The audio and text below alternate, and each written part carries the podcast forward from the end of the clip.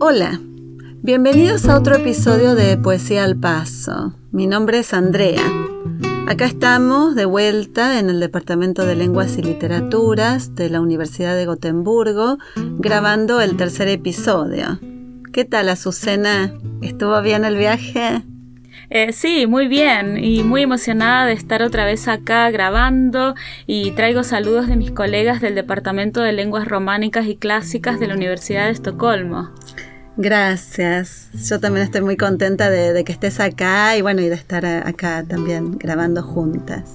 Les recordamos a quienes nos escuchan de que, que, si quieren saber más sobre el podcast o sobre nosotras o acceder a episodios anteriores, nos visiten en nuestro blog eh, poesialpasopodcast.wordpress.com. En este episodio vamos a adentrarnos en el mundo de la infancia un tema central de la poesía que puede expresar una experiencia íntima, un espacio imaginario, una preocupación social. Los poetas indagan en los recuerdos, en los sueños de una época inocente y pura, intentan recrear una mirada ingenua sobre el mundo en que vivimos, o se detienen en la tragedia de tantos niños y adolescentes expuestos en un mundo incomprensible o injusto. Vamos a empezar con un poema de José Coser, de su libro La garza sin sombras. En este poema, Coser crea un cuadro de la intimidad de escenas familiares desde las impresiones de un niño que registra las prácticas de los miembros de la familia y construye una identificación con el padre. Son momentos cotidianos, compartidos, que han dejado una huella cálida y luminosa en la memoria del poeta. El poema se titula Balneario La Concha, 1954. Era domingo, cuatro decisiones. Mi madre nos nutría de linfa, hidromieles.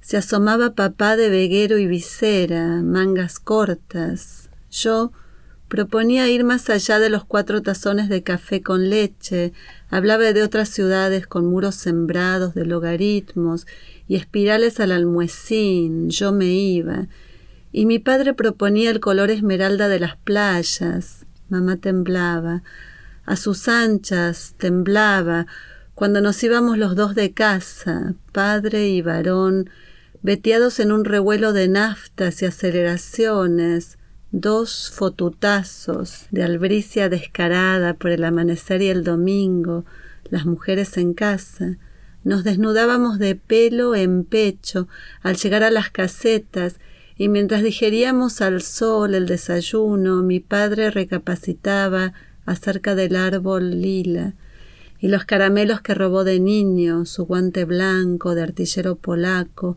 y el caftán orlado de arabescos policromos, para días festivos, el raído caftán de peregrinaciones.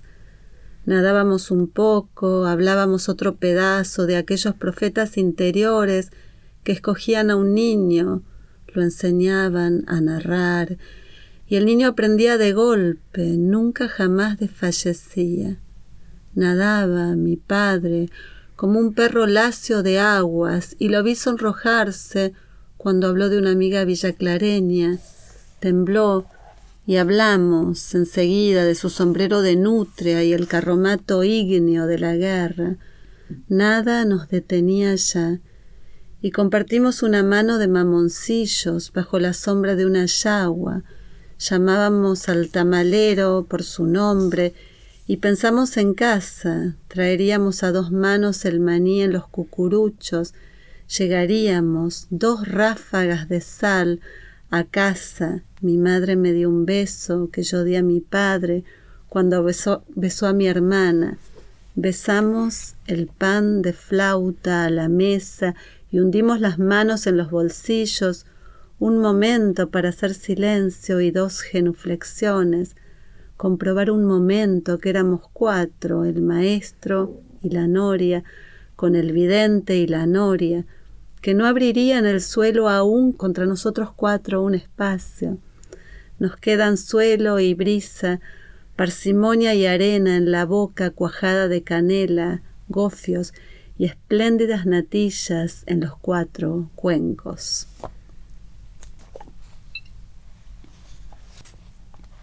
Bueno, el próximo poema que les voy a leer se llama La consecuencia posterior de Tino Villanueva. Si el niño del poema de Coser salía a pasear en coche con su padre, el niño de este poema cuenta de su experiencia después de haber ido al cine a ver la película Giant, que fue una película muy taquillera. Pero el poema de Villanueva presenta un recuerdo más dramático que en el poema que nos leíste, Andrea, eh, y en este caso es el resultado del impacto y el dolor causado por una escena de racismo que hace que el niño piense en su propia identidad y la del grupo con el que se identifica. El poema es un tríptico y voy a leer las tres partes. La consecuencia posterior, un tríptico. 1. Viaje a casa. La película, de tres horas y media, había llegado a su fin. Los créditos, tantos, ascendieron a la inmortalidad. El furioso arte del cine había hecho mi cabeza zumbar. Me levanté en la penumbra, desconcentrado ante la verdad desenrollada, y ahora me hallaba perdido en mis pasos, con los ojos lidiando con abismos irreales de luz. Caminé a casa durante mucho tiempo, y en mi mente contemplé la gran pantalla que se me echaba encima. Me iba alejando de su estallido, aunque la medida de su violencia, como una acusación de Sarge, no se desvanecía.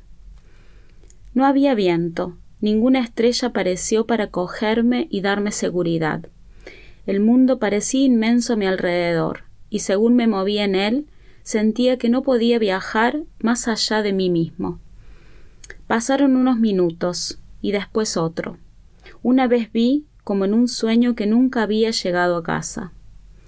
Crucé los raíles del ferrocarril, pasé de largo el almacén de madera, el puente de cemento sobre Purgatory Creek y una vez más otros raíles, una lógica agotadora me llevaba de nuevo a donde empecé.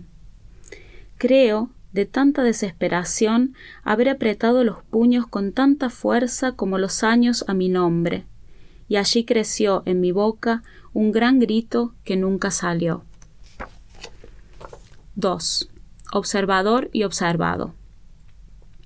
Nadie camina conmigo, por la calle cubierta de polvo donde camino a paso ligero, chico hosco, joven delicado, en la tranquilidad de la tarde que ha brotado serenamente de algo olvidable.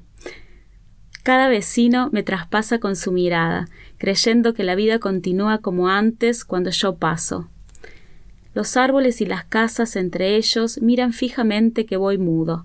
Desde donde están, casas, árboles, vecinos, no pueden darse cuenta de todo el repentino aliento hacia adentro un suspiro que yo mismo no alcanzo a comprender. Algo ingrávido se forma a mi alrededor, mientras mi cuerpo, sin aplomo, sostiene el impulso hacia adelante, en silencio y a tiempo lento.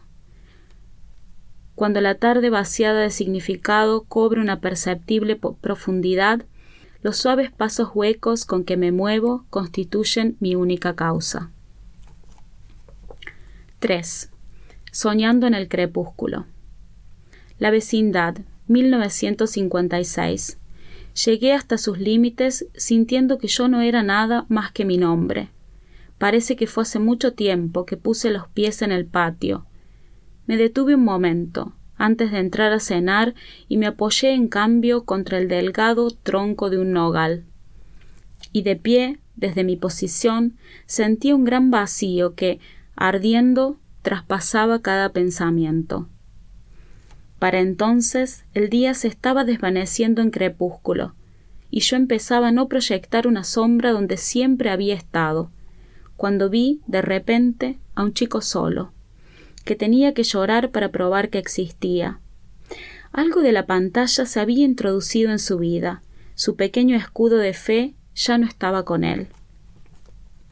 El crepúsculo alboreaba sobre las, copas de, las copas de los árboles, cuando me llamaron adentro, donde se dieron las gracias. Estoy seguro de ello, pues siempre le agradecíamos al cielo. Recuerdo el reloj haciendo tic-tac y mi respiración, cuando finalmente mi boca de nuevo probó sustento étnico en el consuelo. El resto de mí empezó a soñar, y mi mente se alzó al vuelo y llegué a ser, por ese instante, otro chico de otra tierra, de otro tiempo, otro tiempo, también hogar.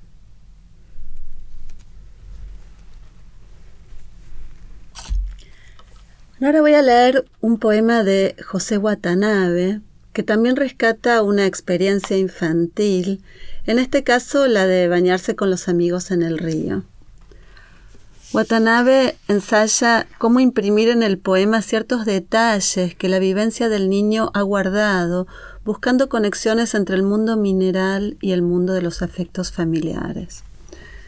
El poema se llama La piedra del río. Donde el río se remansaba para los muchachos, se elevaba una piedra. No le viste ninguna otra forma, solo era piedra grande y anodina. Cuando salíamos del agua turbia, trepábamos en ella como lagartijas. Sucedía entonces algo extraño. El barro seco en nuestra piel acercaba todo nuestro cuerpo al paisaje. El paisaje era de barro. En ese momento la piedra no era impermeable ni dura, era el lomo de una gran madre que acechaba camarones en el río. Ay, poeta, otra vez la tentación de una inútil metáfora. La piedra era piedra y así se bastaba. No era madre y sé que ahora asume su responsabilidad, nos guarda en su impenetrable intimidad.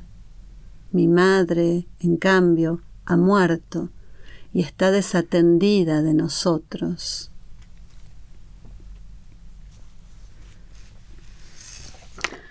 En el poema que les voy a leer ahora, Sergio Infante cuenta la experiencia de un niño ante un evidente que lo fascina y que en un tono premonitorio lo incita a ver el futuro del planeta. Hay un mundo proyectado en una imagen que el niño debe forzarse por comprender. El poema termina con un tono un tanto ambiguo que deja abierta una invitación.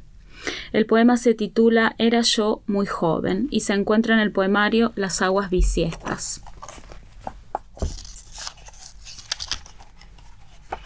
Lo leo.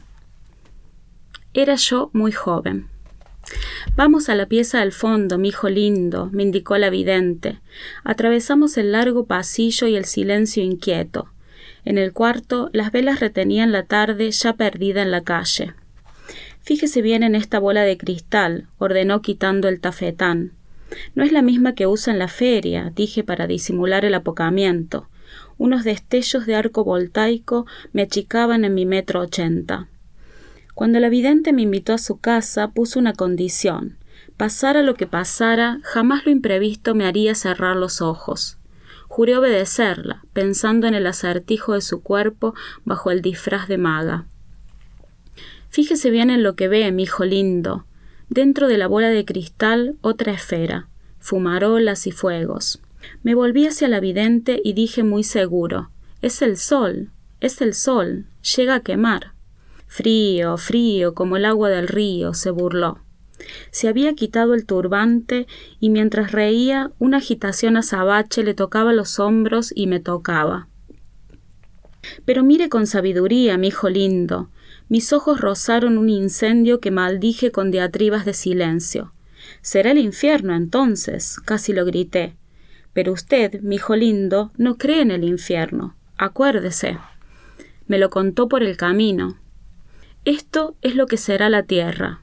Escucha ese potentado como repite y repite mis empresas por un bidón de cristalina. ¡Qué agua, mi hijo lindo! Ríos de lava, ladera abajo. Me tomó la mano y agregó Ahora, si todavía le quedan ganas, hay más piezas en la casa, mi hijo lindo. En el poema número 10 del libro Vida de un gemelo, Santiago Venturini vuelve a la casa natal y con ayuda de la memoria construye un puente entre la infancia y la vida adulta y desde ahí nos invita a visualizar de una forma muy gráfica, casi diría fílmica, la inevitabilidad del paso del tiempo, y a sentir la marca amarga que este pasaje deja en nosotros. Después de un tiempo considerable, volvimos a nuestra casa natal. Con una mano atajándonos del sol, nos paramos en la calle para ver la construcción alzada con maderas viejas y cemento. Ahí adentro tuviste tu primer orgasmo, dijo. Ahí adentro, dije, acariciaste la cabeza de tu perro y la de un muerto. Ahí, dijo una voz anónima, y los dos miramos a los costados, se transformaron en esto. Cuando cumplimos ocho o nueve años, alguien puso velas y soldaditos de plástico en una torta. Mientras cantaban alrededor, unas voces que se volvieron adultas y tuvieron hijos para hacer funcionar la máquina de la humanidad, nuestros pulmones infantiles soplaron. El aire atravesó los ambientes de la casa, los muebles que cambiaron de lugar, los modelos de autos que tuvimos, el olor a spray para el pelo de mamá, la pileta de lona en el medio del patio, los vecinos, las navidades, el humo de los asados, los huesos de las manos creciendo en cinco mil días iguales, y algo en el futuro se apagó.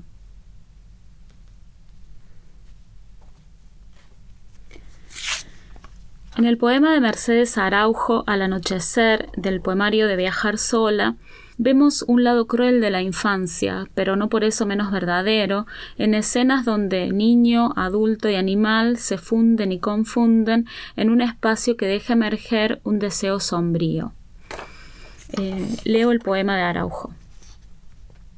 Al anochecer, cuando el aire fresco puede inquietarme el sonido de las voces de los niños que se oye repiquetear a lo lejos. Sé que ellos también son predadores y sanguinarios. Yo lo fui. El pequeño cuerpo replegado, la barriga brillante, empuñando mis deseos como aguja de surcir. Por aquí es tan habitual el chirrido de los hierros, como el aguijón filoso del grillo topo.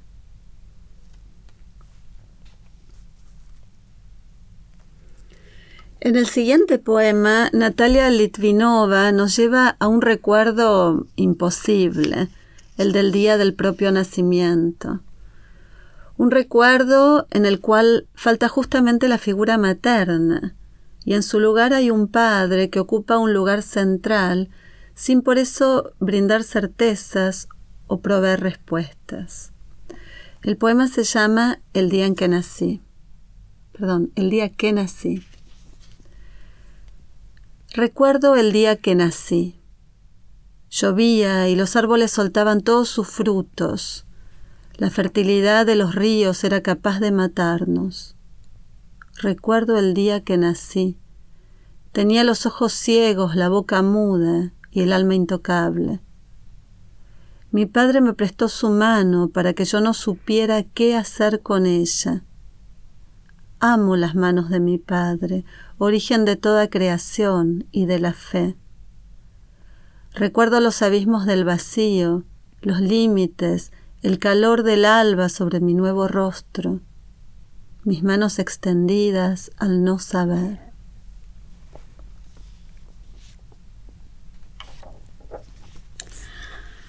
Bueno, a continuación les voy a leer un poema que se titula Infancia eh, que es de Agustín Abreu Cornelio del poemario Extinción del Testimonio.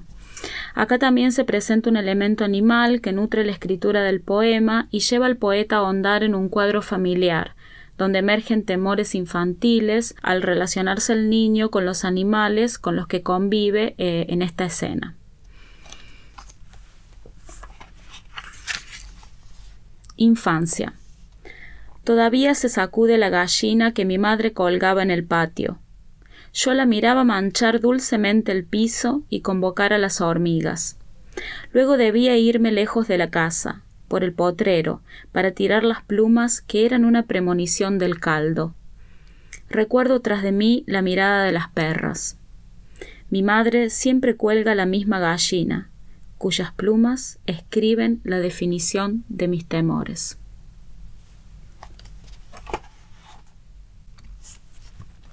En los tres poemas que vamos a leer a continuación, los poetas indagan en la experiencia infantil desde una mirada cívica, donde los personajes infantiles encarnan el sufrimiento causado a niveles sociales por estructuras sobre las que ellos, como niños, no tienen ningún poder.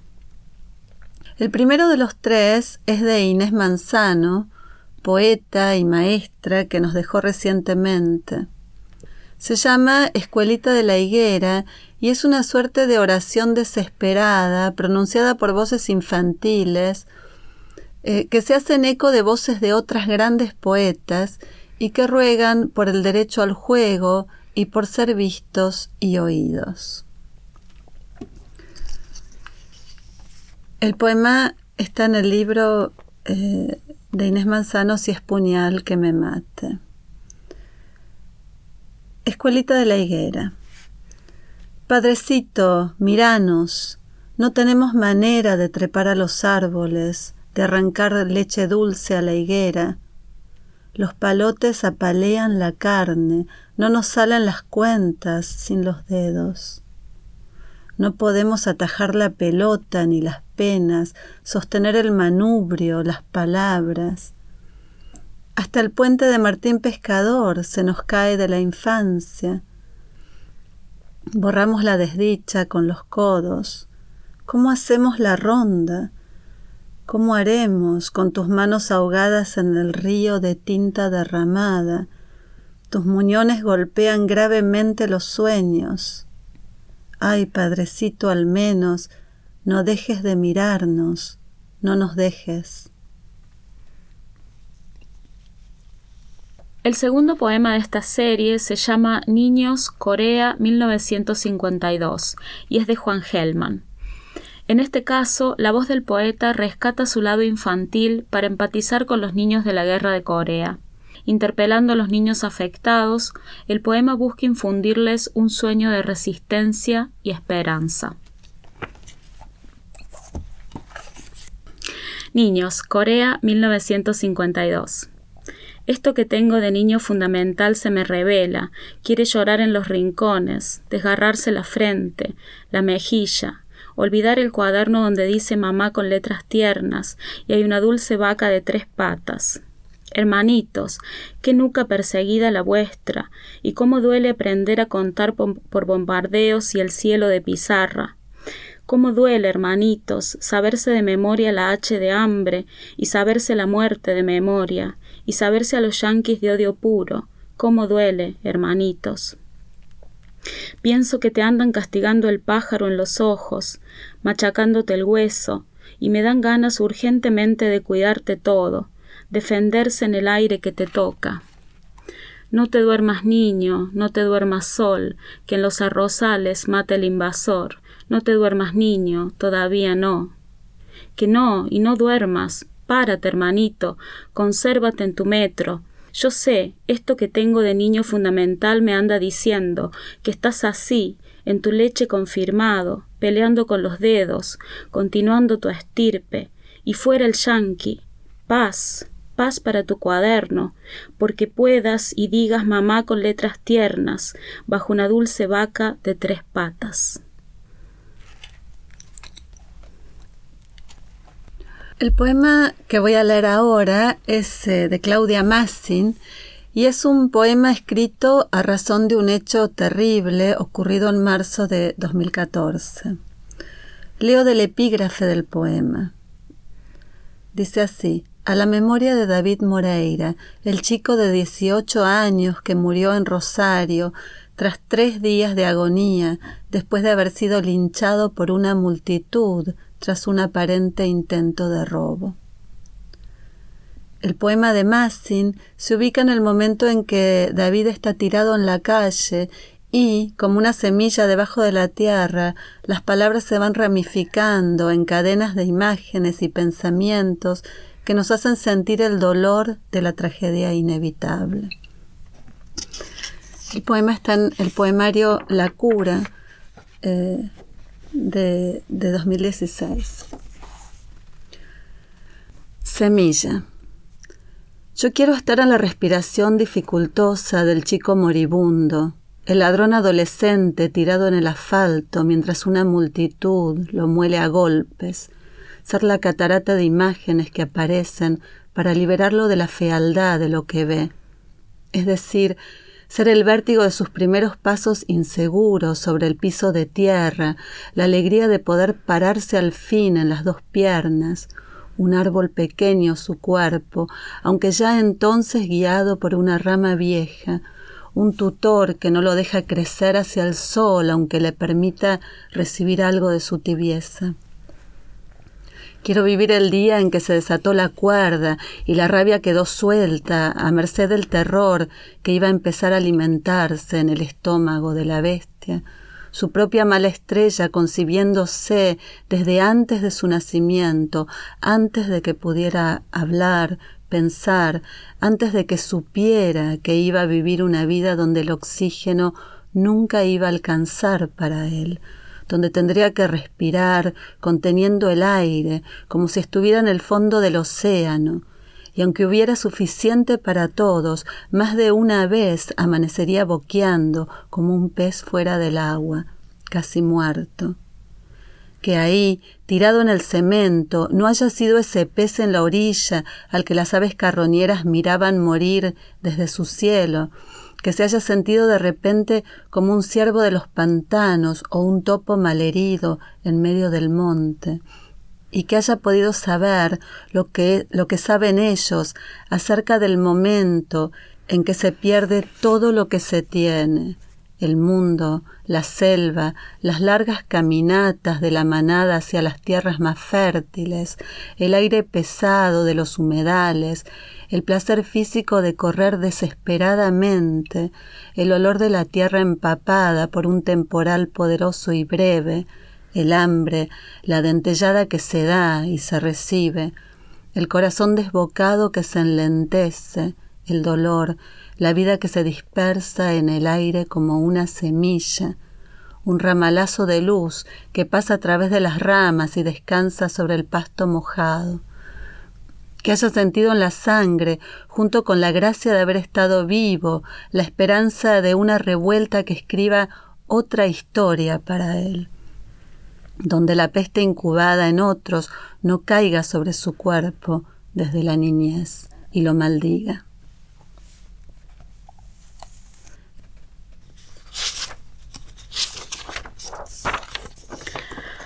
Eh, a continuación les voy a leer un poema de Mercedes Roffé titulado Entonces, del libro La ópera fantasma. Me parece que este poema cuestiona la linealidad de la narrativa que nos hace pensar la vida como un continuo de principio a fin. Remitiendo a hechos superpuestos en un tiempo pasado, la poeta ensaya la búsqueda de un origen muchas veces violento.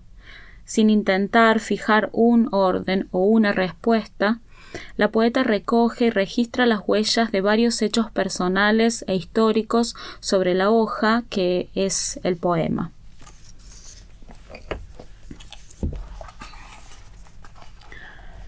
Entonces, antes, mucho antes, en el tiempo del que te estoy hablando, cuando era chica, cuando mi madre era chica, mi abuela, cuando la guerra, cuando la depresión, la ley seca, cuando el rito mozárabe bate en ordalía doble la cátara herejía, cuando llegaron a América, cuando Eric, cuando la tetralogía, cuando se estrena Traviata en el Colón, a solo cinco años del estreno en París, aproximadamente cuando abrió Cartier y el país salía recién de la mazorca. ¿Ves que nada es garantía? Cuando todo así de aproximado, erróneo, equivocado, evocado, como las citas de Curtius durante la guerra, o Borges en su memoriosa ceguera, o Paz, o tantos otros en lo ciego de su apurada ambición. O cuando los egipcios, o cuando construyeron las pirámides los aztecas, solían, cuando la capilla sixtina o el metro de Moscú solían, cuando el califa Omar o los soldados de César destruyeron la biblioteca de Alejandría, o Nerón Roma, o Dios la torre de Babel, o la hierba el caballo de Atila. ¿Dónde quedó María, tan ardua, la flecha suspendida como el aliento en la boca del padre de Tristán? Siempre duele la espera, ¿no? Hasta esperar el final de una frase, un argumento. Duele, ¿no? Cuando cada cual lo suyo destruyó y hubo destruido, o armado, o hecho, o fraguado, o erigido. O cuando el detective va y encuentra el cuerpo y o cuando el marido va y la ve y ve el chico, o, cuando la amiga se da cuenta y entonces, cuando cae, cuando la noche, cuando viene todo lo que viene, después, todo lo que por lo general sucede en presente, histórico o no necesariamente después de algo, solo aparentemente conclusivo, que, sin embargo, se abre.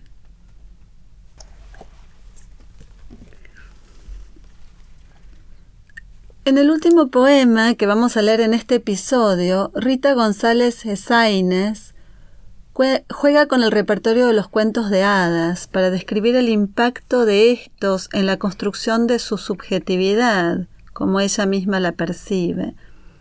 El ritmo del poema sale como a borbotones, ensamblando imágenes y elementos de manera paródica y grotesca, e invitándonos a releer esos cuentos tradicionales que todos hemos escuchado. El poema se llama Cuento de Hadas y está en el poemario La Belle Époque, eh, inédito. Y empieza con un eh, epígrafe de Goethe que está en alemán, pero yo lo voy a leer en castellano por mis limitaciones lingüísticas. Eh, y que dice, ¿quién cabalga tan tarde a través del viento y la noche? de El rey de los elfos. Cuando era niña solía correr detrás de los conejos, abandonado el libro sobre el césped silvestre, corría con mis demonios siguiendo a la aventura, con la mente absorbiendo cada hectárea de bosque, cada lirio entreabierto, Detrás de los conejos y detrás de los lobos corrí cuando era niña. Los vi devorarse en las encrucijadas y entendí que era bello. Salí con mi canasta en busca de una réplica, cuando hubiera bastado apenas un espejo para reconocerme. No me faltó crueldad ni amor por los puñales. Cuántas veces entreví mis zapatos empaparse en un charco de linfa saltando la soga del ahorcado, pisoteando el velo de un ensueño nupcial. Recorrí países imaginarios en un carromato de gitanos, países terrenales en convoys con baulera y aire acondicionado. Me encerré en la ciudad con vidrios de glacé, esperando que una bruja caníbal o algún príncipe anfibio succionaron el opio de mi aorta hechizada.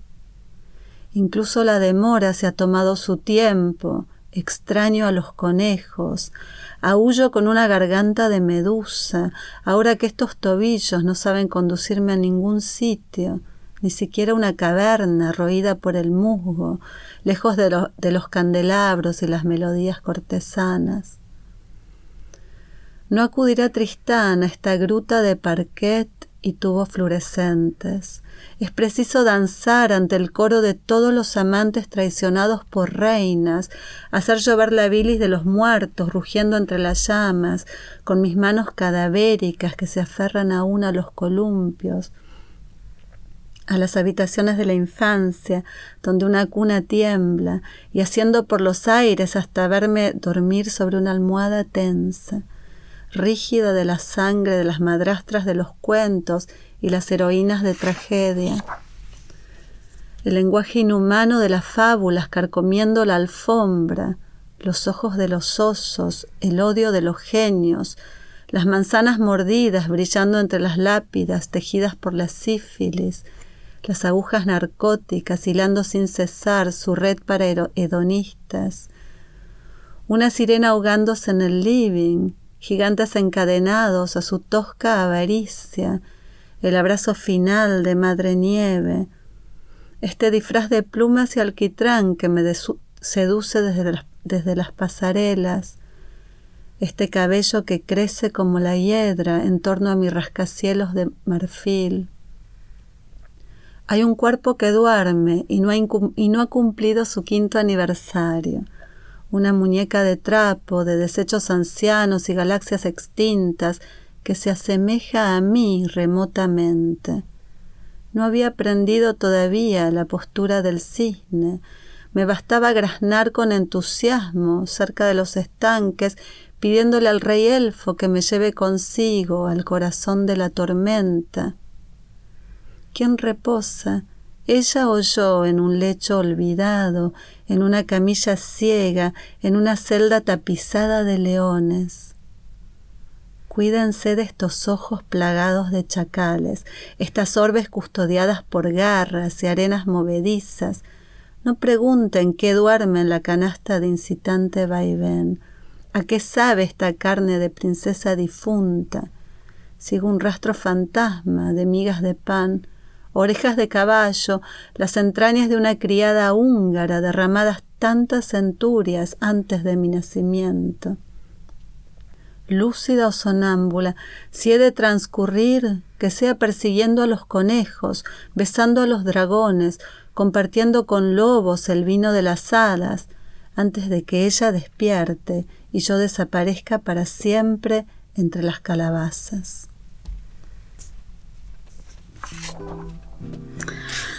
Bueno, esperamos que les hayan gustado los poemas de este episodio y que se sientan inspirados a releerlos o a seguir leyendo otros poemas de estos u otros poetas. Si quieren escuchar los episodios anteriores, vayan a nuestro blog poesialpasopodcast.wordpress.com y también pueden seguirnos por SoundCloud o iTunes y así recibir notificaciones sobre la publicación eh, de los próximos episodios. Hasta la próxima. Ciao. Ciao.